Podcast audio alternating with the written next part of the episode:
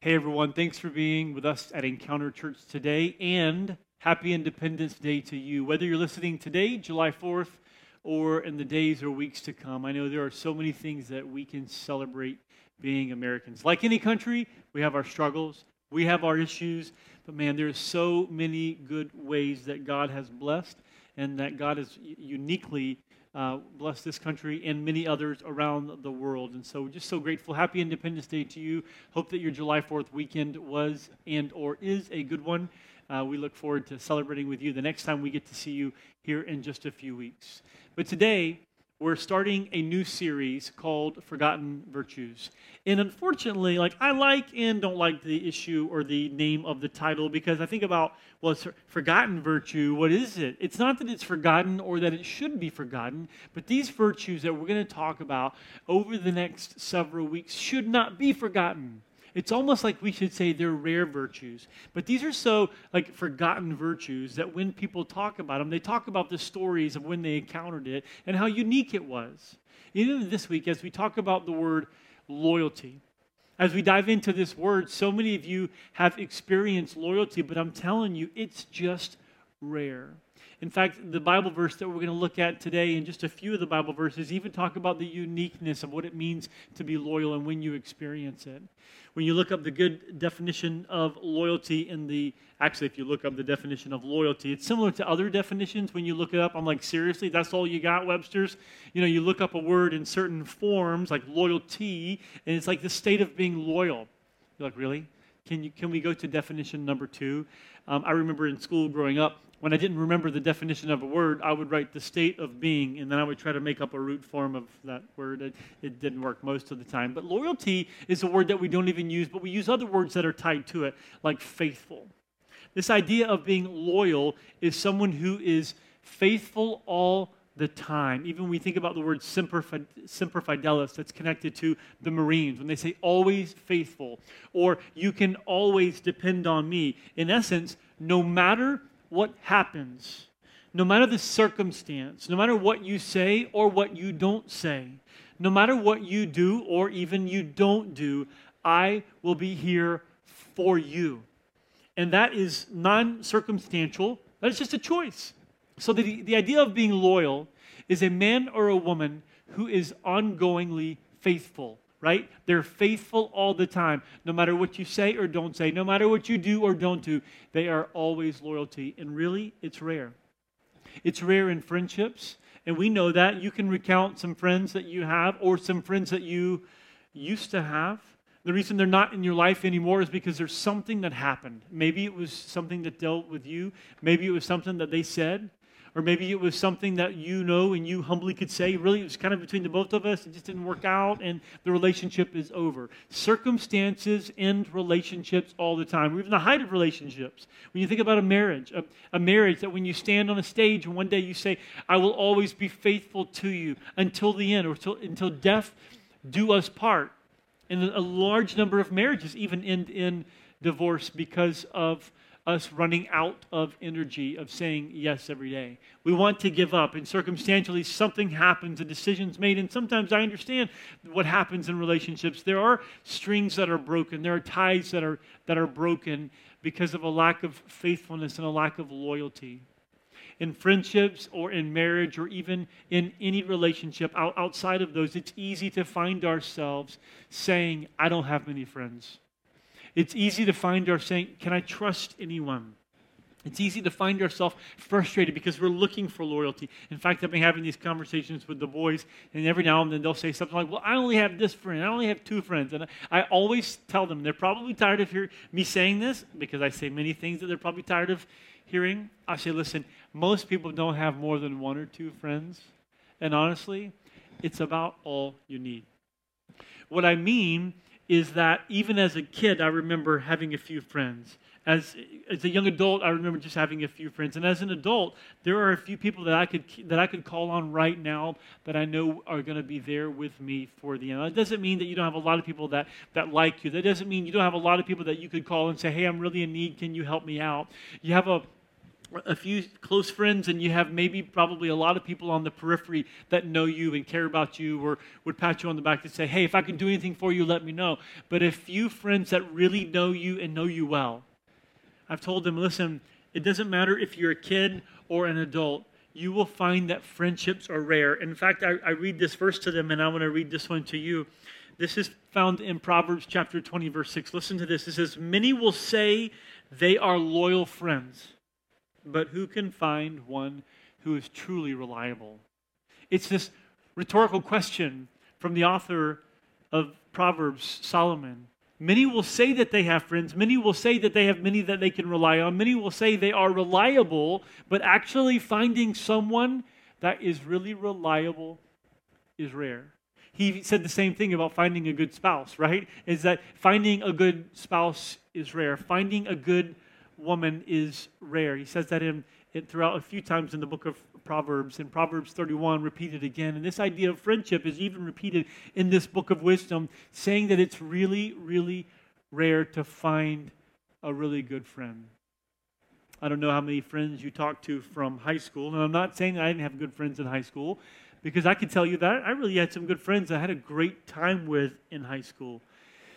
But over time, you realize that friendships change and friendships go down different directions. And it's not that they don't care about you or love you, it's just that you go different ways. But that's not always the case. Sometimes it's the case where friendship ends because you really realize that, that they're not who they said they were.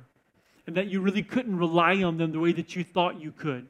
Or they really aren't who they said they were going to be. And so I remind the boys all the time, and whether you're listening to this as a young adult, whether you're listening to this as a teenager or younger than a teenager, or you're listening to this and you are 50, 55, 60 years or older, I think we can all recognize a really good friend who knows you, who loves you, who will care about you no matter what, who no matter what you say, no matter what you do, they will always be your friend. In fact, I've had many conversations over the last 12 months with people in friends and sometimes in a counseling type relationship as a pastor where they have been so hurt. All it took, and you know this, all it took was for one friend, quote, to say one thing, set you off, and you're no longer friends. You lose the relationship over one comment, right? And loyalty is broken. Friendship is broken. All it takes is for one person to not make that phone call and you're disappointed. You thought, man, I thought you were my friend. All it takes is one thing that did not happen not that happened, one thing that did not happen, and a friendship and a tie is broken. How many friends do you have that you know will be your friends for life? I would probably best guess to say you could count those on one hand or less. And that's okay. I think it's confirmed throughout the story of Scripture. I think it's confirmed um, through even so much research of people and their inner circle and their people's ability to have really good friends. You need just a few good friends. Proverbs 20, verse 6 Many will say, but there are actually few that are. So again, I'll read it again. Many will say that they're loyal, but who can find one that's truly reliable? It's not to say today that you can't find a loyal friend, it's just to say that if you do, it's really really rare. So, what does disloyalty look like? We're talking about loyalty. What about disloyalty? What, where does it come from? I wanted to talk for just a few moments about where disloyalty comes from. And there's two things that I wrote down this week that I really want you to think about. Disloyalty, first of all, comes from our sin. It comes from our sin nature. Now, it's easy for me as a pastor, teacher, communicator to say you, and I want to use the pronoun we, or I want to say even us. This, this comes from our sin. This is not your issue. It's everyone's issue. It's my issue. It's your issue. The, the idea of sin is that there is any thought or attitude or action that is not whole and pleasing to God. Any thought, attitude, or action or decision that is contrary to what God desires. Now, we learn from the Bible and we study even the, the word theology, the study of God. So, when we study God, who He is, what His character is, what His what, what he's like, we see that he's whole, he's perfect, and he is without, he is without sin. But we understand from Scripture from the very beginning, because Adam and Eve chose to sin, there was a curse on humanity. And every boy, and every girl that is born is born into sin. So it means that when we're born, we're born into a state of sinning. So when you are born, you are born flawed. Now, we don't think about it that way because we come out and we see a beautiful child. We hold a beautiful child. We think, oh, how sweet they are, right? But then they start crying. You're like, you got to stop crying, kid, you know? We're born needy. We're born where we need someone. I even listened to a, um, a uh, Christian psychologist this past week. He goes, Isn't it unique that the first thing we experience from a child when they're born is that they need help? We're born into a state where we are not sufficient in and of ourselves, and we even die that way, don't we? I listened to him just last week downtown Boston at a church, and he was talking. He was, when we're born and when we die, something is similar. We need. And guess what happens in between when, we, when, when we're born onto this earth and when we die? Everything in between. We need, we need, we need. We need relationship. We need help. We need counsel. We need money. We need, we need, we need. This is our state. And so, one reason that we are disloyal is because we are born into need. We're born into sin. It just means this. In some ways, I'm giving grace to you, I'm giving grace to myself. We're not perfect. Your friends that have dis- disappointed you in the past, your family that's disappointed you in the past, any idea or person that comes to mind when I say disloyal, it's because they're broken. And so are you. And so am I. We are born into sin, and our state is need. The second word that I wrote down this week is that we have a divided heart. And here's what I mean the moment that disloyalty happens, there was a choice, and that choice was not you. Depending on the circumstance, right? When someone disappointed you, they chose a different path. Now, this is easy. An easy illustration is when you think about a marriage that's broken because of infidelity, because a spouse has decided to become unfaithful. What was that? They chose someone else. And so our heart is often divided. When a person works too long and does not show up at home, they're not present at home, what are they doing? They're choosing a career. They're choosing a different path of success. It's easy for any, any, any of us to do. They're choosing a different. So they're choosing to be more loyal at home than they are at work, or they're choosing to be more loyal at work than they are at home. And so, because of our sinful state and because of our heart that's often tied to different things, we choose to be disloyal. No one wants to do it on purpose, but it's easy, and it happens so easily from you and I. So, disloyalty will happen, and it will continue to happen because of our broken fragility. It will happen and continue to happen because of our sin. It will happen and continue to happen because our heart is often torn and divided. And we want option B rather than sticking with option A. So, what does loyalty look like? I read this from a mentor this past week. He said, True loyalty is proven and not proclaimed. It's easy to say you want to be loyal, but saying you want to be loyal doesn't last for very long, does it? That's why it's easy to say on the wedding day, I commit myself to you. During the repeating of the vows section, I often will make, you know, the bride and the groom repeat after me. And one of the things that they say is just that I give all of myself to you now and always.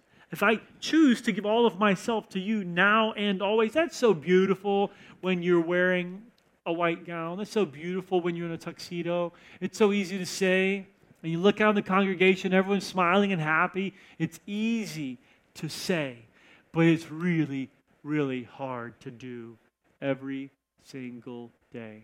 So true loyalty is not just spoken, it's proven. At times when I am even talking with the boys, I'll say, right, that's a good idea. Now prove it. Now prove it. You're saying it. Now show me. You say is one thing, but show is different. So true loyalty is proven and not proclaimed.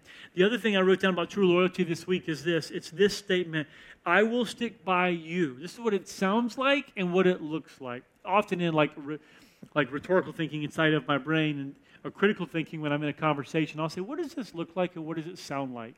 Let's describe what we're talking about in more detail. So I thought about this week with loyalty. What does this look like and what does it sound like? It sounds like someone that actually says this I will stick by you no matter what it cost me. I will stick by you no matter what it costs me. Well, what does it look like? Well, it looks like someone that sacrifices what they want for what you want. So, what does it sound like and what does it look like? What it looks like is someone that puts what you want in front of what they want. So, they put aside themselves for the sake of you. No better example than the two I'm going to give you right now. The first, I want to describe the early church, right? The early church, when I refer to the earlier church, I mean just after the, the death and the burial and the resurrection of Jesus. We have this incredible book called the Book of Acts. And it really is a collection of stories of acts of what the, the early Christians did. What did they do? What did they, they say? Where did they go? How did they preach? How did they serve? What, what did their lives look like? We have several years of stories collected in this book of Acts. And in Acts chapter 2, there's this incredible example of what the early church did. And it is a beautiful picture of a group of people who were loyal to one another no matter what it cost them. This is found in Acts chapter 2. And I want to read just a few verses to you from Acts chapter 2. It says this They devoted, they is the early church, the, the, the believers, the apostles. They devoted themselves to the apostles' teaching and to the fellowship, to the breaking of bread, and to prayer. All the believers were together and had everything in common. Selling their possessions and good, they gave to anyone as he had need. Every day they continued to meet together in the temple courts. Now, I've read this for several years, and every time I stop on verse 44, I'm like, really? All the believers were together and they had everything in common? Now, in some ways, not that I disagree with this story, because I don't necessarily disagree with this story, but this is a, an incredible, beautiful picture of the early church. They had everything in common. Now, can you find any group of people more than two that have everything in common? Or let's be specific on two. You can't find a husband and wife, just two people that had everything in common. So, how did this early church, these early believers in this city, have everything in common? I can say this in reality, they didn't have everything in common. They didn't love all the same food. They didn't have all the same preferences of what they wore. They didn't have all the same convictions. But what they did do is that they worked so beautifully together that the outside world said they are unified. And that is a beautiful, beautiful picture. Just last week, someone reached out to my wife that just wanted help and just wanted counsel. And she said, You and Jason have such like a beautiful, perfect marriage. And Rachel reminded them, No, we don't. And even though I like to say like we do only because of Rachel, the reality is we don't. We work hard at it. We're selfish at times. Like there's, but to the outside world, they look at something that's wholesome and they look at something that's good. And we do have a great marriage. And I thank God often for Rachel. I thank God often for my wife. I really, really am grateful. But there are times when outsiders say, "Man, you guys have something special," and they're right. But if they say that we're it's perfect, no, we certainly we don't. We have our issues, and I'm selfish, you know, once once or twice a month, right? No, we don't have a perfect marriage, but we work at it. The early church was so beautiful and unified that the outside world said they have everything in common, like they're working together. And they work together so much they even compiled all of their resources to sell it and give their money away and meet the needs of the poor and, and take care of the widows and the orphans. Like they came together for a unified cause. They came together and they gave of themselves, they gave of their time, they gave of their possessions. They were loyal to one another and the outside world took notice. More than likely, when this was described, this was probably around 34 or 35, 36 AD. Just after the time of Jesus' resurrection, the early church began to grow and grow rapidly. Between then and the next 200 years, Christianity really became known as the world religion for every world at the time that was known and discovered or written about. I mean, the next 200 years, Christianity conquered the known world. It was because of their love, because of their unity, because of their loyalty with one another. Not just their loyalty to God, but their loyalty to one another. The next beautiful description I want to give to you was, was the author of what I just described. The author of what I just described, his name is Jesus. And many of you tuned in today because you know Jesus. Many of you tuned in today because you're a Christian, because you have faith in God. And some of you tuned in today and you're listening, and I've talked to so many of you over the years. Some of you are listening in today because you're curious, because you're searching. Well, there's a man named Jesus who was the only one who is always loyal. As I said earlier, you can give grace to you, give grace to myself because you're broken and you're fragile and you're born into sin. You're not perfect and I'm not perfect. My marriage isn't perfect. It's because I'm not perfect. And you and I are not loyal. Even though even there's another scripture that says even though we are faithless, God will remain faithful. He is the only one. And I wanted to describe the early church first because I wanted to show that it is possible for men and women to come together in unity. It is possible for a man to marry a woman and then to be married forever and be loyal to the end. It is possible, the way that God described, for the marriage to be beautiful and loyal and faithful. It is possible. But even though we're broken and fragile, there's only one that's perfect. And Jesus, what Jesus did, the way that Jesus washed the disciples' feet, the way that Jesus never gave up on anyone in need, even when people deserted him, even when Peter denied him three times during the time when Jesus was being convicted um, and or blamed of his sin, right? Even though he is sinless, he was killed on the cross because they said that he was being blasphemous. They claimed that he was breaking the rules of the day, even though he was without guilt, even though Jesus had not sinned. Even during that time when Peter turned his back on him, Jesus did not turn his back on Peter. Jesus is the only one who is forever loyal. Jesus is the only one who is faithful all the time, and he proved that when Jesus died and was buried and rose again from the dead, he came back to Peter and he said, Peter, I forgive you. Now I have a job for you. Anytime the disciples lacked faith, anytime people around him lacked faith, and they didn't see, they didn't understand, or they, they even blamed Jesus when Jesus was supposedly spending a, you know, a lot of time with children. Like, Jesus, shouldn't you spending too much time with the children? And, and they would try to push Jesus a certain way. And Jesus often corrected them, no, no, no, no, no, no, no.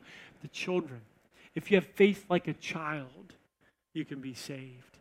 Jesus, even in the moment when they disagreed with Jesus and they challenged Jesus and they didn't understand, Jesus loved them and was faithful to them to the end. Jesus loved them and was loyal to them to the end. He is the only one that is forever loyal. So, how do we pursue this? Even though we're broken and fragile and full of sin, how do we pursue it?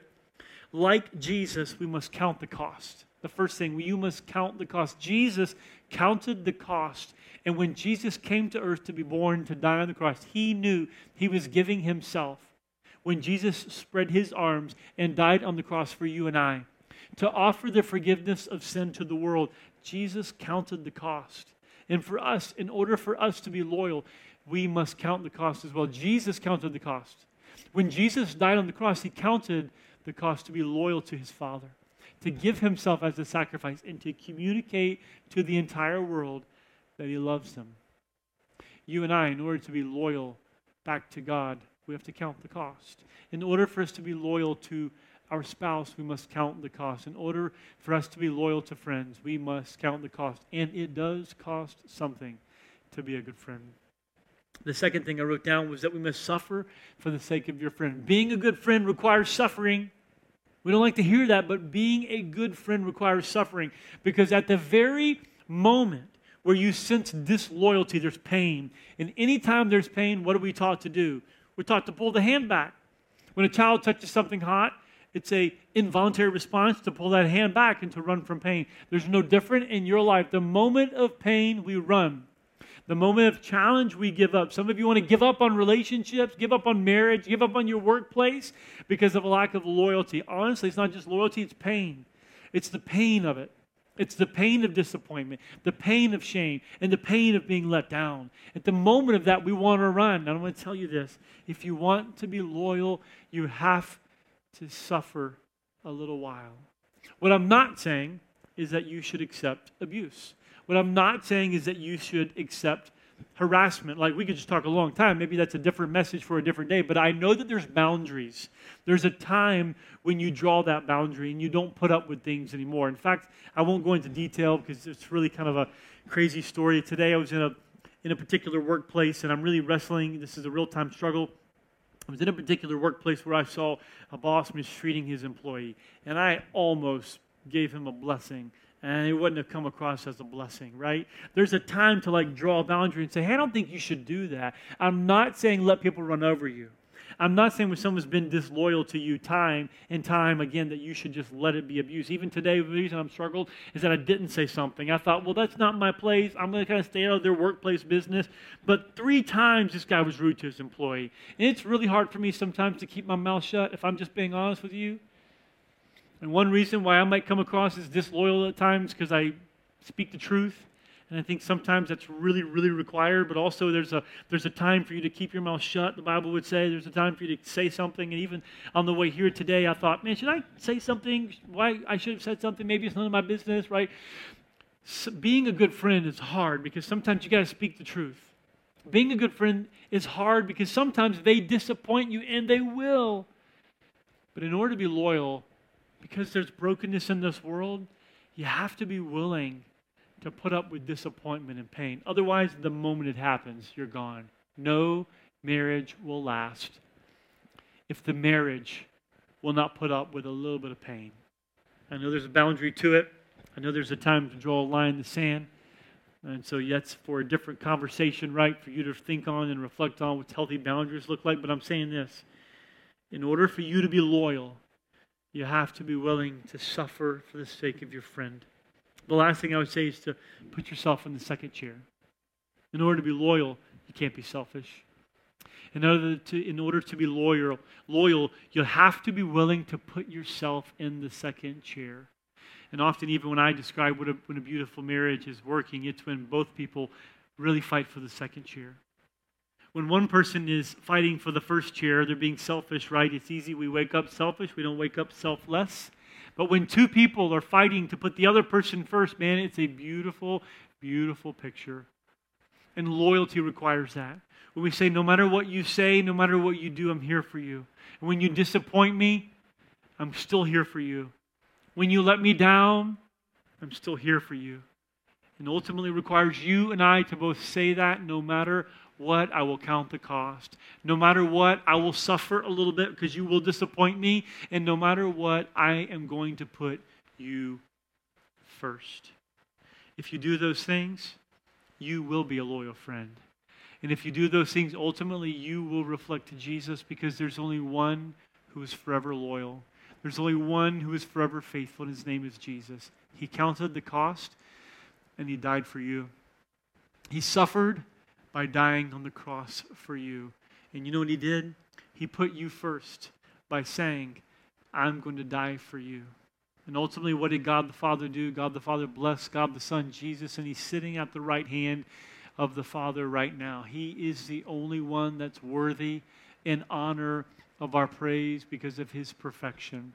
He's the only one that's worthy in honor because of his loyalty.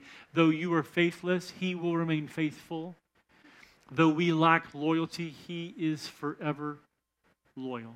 We can always, always look to Jesus, the one who is forever loyal. Let's pray. Father, thank you for this series because we will look to you. These forgotten virtues, we don't want them to be forgotten anymore.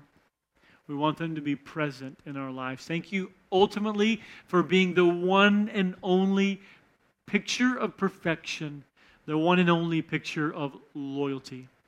And so, Father, no matter what we're going through in this space, the folks listening, the folks, folks listening through a podcast or even listening live, would you speak through the power of your Spirit and encourage us to follow your example, to be loyal, no matter the cost, no matter how much we have to suffer, and no matter how much we have to be selfless? Would you pour out your blessing on us? Thank you for this time, and may you do an incredible, powerful work during this series in Jesus' name. Thank you for being a part of Encounter Church today as we began this series on uh, these uh, forgotten virtues. And we hope that you were encouraged and challenged and blessed. We hope you have an incredible week, and we look forward to seeing you next week. Have a great day.